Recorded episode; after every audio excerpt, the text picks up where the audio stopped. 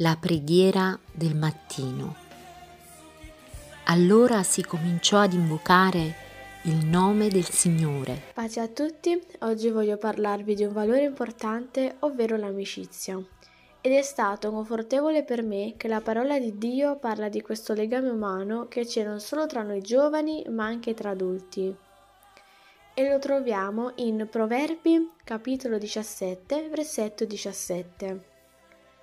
L'amico ama in ogni tempo, è nato per essere un fratello nella distretta. Un amico è un rifugio e un sostegno. Nella vita, nonostante lunghi periodi di tranquillità, incontriamo prima o poi difficoltà e prove più o meno dolorose. L'amicizia è un bene valido e prezioso. Non sapremo mai apprezzare sino in fondo quello che i nostri amici compiono per noi.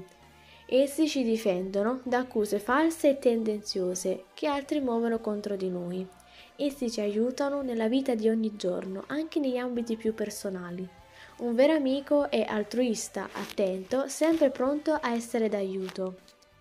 È una benedizione avere qualcuno su cui contare quando tutto il resto crolla, allora possiamo rivolgerci a lui, come Davide fece con Jonathan, confidando tutto il peso del suo cuore.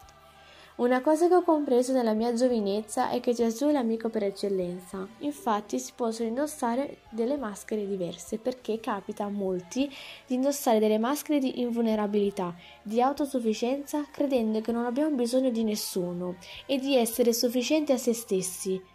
Ma la vita ci insegna che non è così. Ognuno di noi in questa vita abbiamo bisogno di qualcuno ed è Cristo. Cristo è l'amico migliore, di certo il più sicuro, il più sincero e il più valido che possiamo avere. La sua amicizia è un rifugio autentico e una risorsa inesauribile. Possiamo andare a Lui in ogni situazione di pericolo e trovarlo sempre pronto a consolarci, a proteggerci e a benedirci. Per quanti amici possiamo avere, abbiamo tutti bisogno di Cristo, il consigliere per eccellenza, il confidente amorevole e l'amico vero.